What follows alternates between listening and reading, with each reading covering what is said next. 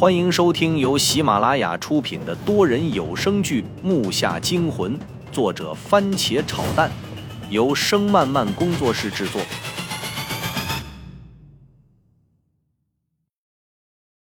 第十八集。难道父亲也看到了什么？我想开口说话，却看父亲的手在裤边上轻轻地摆着，那意思好像是让我别说话，然后用手指了指耳朵。我知道，那意思是让我用耳朵听。我身体控制不住的哆嗦，特别是腿，早就已经抖得不行。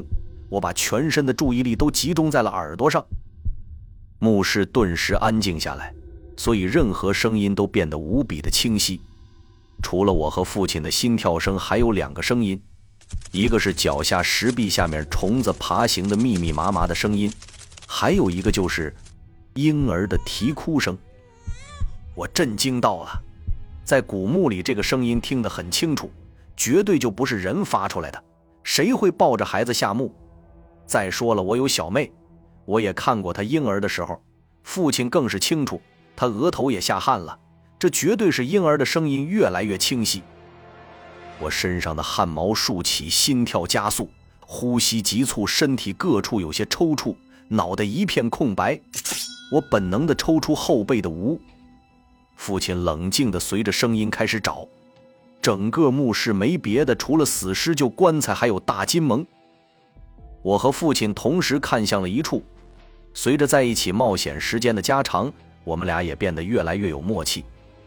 这时那个大虫子竟然开始动了，肥硕的身体扭动着，边发出婴儿哭喊的声音，它好像在舒展身体。开始时动的幅度不大，那些坚硬的爪子还没动。在我和父亲发呆的时候，他的爪子也动了，密密麻麻粗壮的爪子开始摆动，身上的顶好像太沉硬，把他压在了棺材上。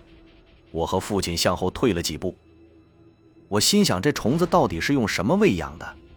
我这一生能见过这样体型和模样的虫子，还真是幸运啊。父亲一个劲儿地告诉我冷静，在危险时想要存活就要冷静。我挥手给了石壁一拳，瞬间拳头的剧痛就到达了大脑。父亲惊讶地看着我，我叫你冷静，不是冲动，给我站好，控制住自己。我只好退回原地静观其变了。我和父亲在原地静止了好久，我的心一直提着，那种压抑让我呼吸都难受。婴儿的啼哭声还在继续着，那种哀怨直透我的心里，瞬间婴儿的啼哭声变成了尖嚎声，听得我耳朵都疼。这真的好像在宣泄着什么，只是我们听不懂而已。这种哀怨的感觉让我和父亲的心里都变得难受了。不好，儿子，快把注意力避开这个声音。父亲冲着我大吼，我确实也变得有点发呆了。这种感觉就好像你想什么想得太过于入神了，然后旁边的人只有大喊你才能注意到。可当我注意到的时候已经晚了，我突然感觉一股腥风冲着我就过来，我用余光扫的那个刹那，看到了一个黑影，身上还带着粘液飞扑过来。父亲大吼一声，儿子小心！我挥起右手上的刀就是一下，顿时只听旁边传出了两个东西掉在地上的声音，只不过是那种啪啪发闷的声音。父亲手快拽着我的包，顺势就给我提了回来。然而大金蒙蠕动得更厉害了，父亲把我提回来的瞬间，又有无数个黑影噼里啪啦地扑到了那去。我再回头的时候，墙壁上和地上都覆盖上了压棺蒙。父亲把匕首拿了出来，儿子准备好第一场战斗。他的声音有些颤，我知道他心里也没底。我深吸了口气，还没来得及把无拼上，虫子就过来了。父亲一个前冲挡在了我前面，挥砍匕首斩断了为首飞过来的大蒙，霎时间绿叶飞溅。儿子，快拼上把手电装起来，快！他边砍边喊，很显然光靠父亲应付这些东西是很难的。我守不住的哆嗦，拼刀的速度大大降低，连该接准的地方反复几回才拼上。这下我糗大了，但最终还是勉强完工。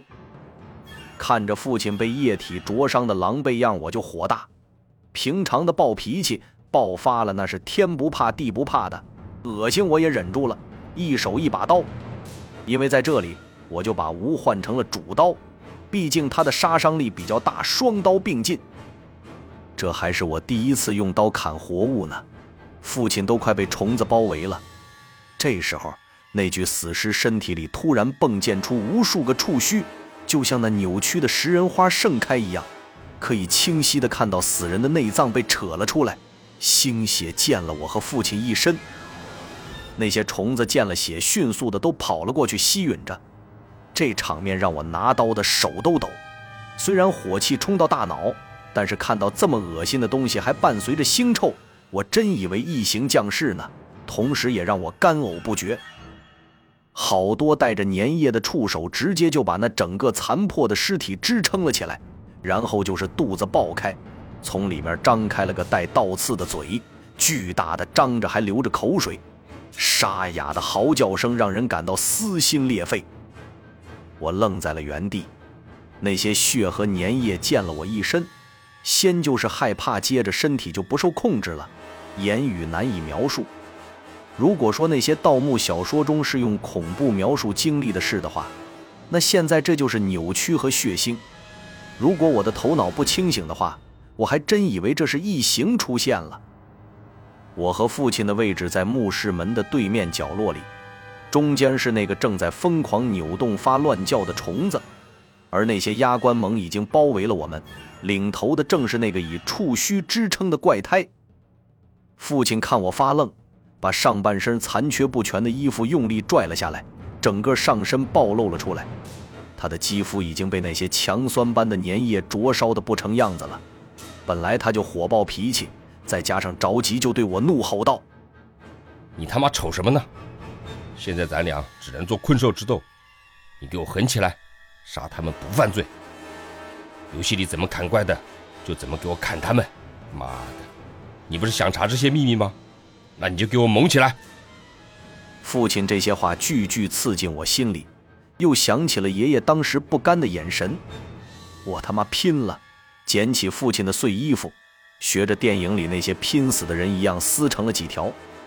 我把无和手用布条系在了一起，左手捡起普通的棍刀，一倒一正。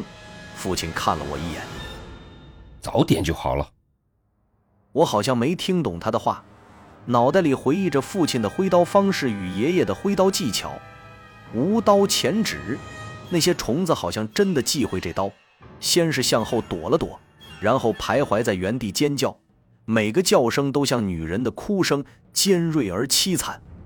我也发狠了：“爸，先下手为强，后下手遭殃，上吧！”听这话，父亲倒是一愣：“你还来劲了呢？”说着也甩了甩匕首上的粘液，他这是要和我并肩作战。前面是黑压压一片的虫子，我准备拼的同时也在想办法。这里的虫子好像不断地向我们这聚集，难道是因为我们的气味吗？不可能啊，我们刚进来不久，怎么会被注意呢？木下惊魂多人有声剧，感谢您的收听。更多精彩内容，请听下集。